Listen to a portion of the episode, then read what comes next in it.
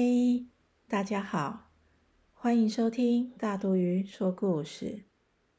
大肚鱼要分享的是台湾民间故事《傻女婿》憨囝婿，准备听故事咯。从前有个员外，他有三个女儿，大女儿和二女儿都嫁得很体面，三女儿嫁的是个种田的农夫，她的个性忠厚老实，大家都叫她傻女婿。有一天，员外生日要举办寿宴，三女儿准备了一只大肥鸭、寿面当作礼物，要傻女婿先出发。他将家里的事处理好后，就赶到城里跟他会合，一起回娘家拜寿。傻女婿出门前，三女儿叮咛着：“你啊，礼物要带好，不要弄丢了。还有啊，明天拜寿时要说好听的话，在路上假如听到一些好听的话，要记下来。”傻女婿点点头，就带着礼物出门。傻女婿走走走，走到了小河边，他手中的鸭子看到水，拼命的嘎嘎嘎大叫。傻女婿问鸭子：“你是不是口渴想喝水？假如我把你放进河里，你会游回来吧？”鸭子不回答，只是不停的拍打翅膀，嘎嘎叫。傻女婿想，鸭子应该是在说对呀对呀，于是就将鸭子放进河里。鸭子立刻拍拍翅膀，越游越远，再也不回来了。傻女婿叹了口气说：“哎，我真笨，竟然被鸭子骗了。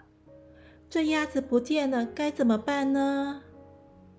他低头看见河里游来了一群鱼，傻女婿想，嗯，如果能抓几条鱼来送礼，应该也不错。可是怎么抓鱼呢？于是他将寿面编成渔网丢下河。啊，寿面一沾到水就糊掉，随着河水流走了。咦，小朋友，出门不到五分钟，傻女婿不但丢了鸭子，连寿面也没了。傻女婿该怎么办呢？他说：“没关系，一路上我多学一些好听的吉祥话就好。”没多久，他在路上看到一坨牛粪，牛粪上停满了苍蝇。当他走近时，那群苍蝇轰的一声飞散了。这时旁边的牧童就说：“苍蝇吃大便，看我来就飞起。”傻女婿觉得这句话很有趣，应该是好听的话哦，就记下来了。接着他看见一位种田的阿伯正在修篱笆，就问：“为什么不全部换新的就好？”阿伯笑呵呵地说：“新竹篱，旧竹篱，将就用，过一时。”傻女婿心想，这句也不错，也就记下来了。不久，他走到了两条河汇合的地方，河水一条是清澈的，一条是浑浊的。坐在岸边休息的一位老人家说：“东边水，西边水，水相同，色不同。”傻女婿想，很有道理耶，这句话也要记下来。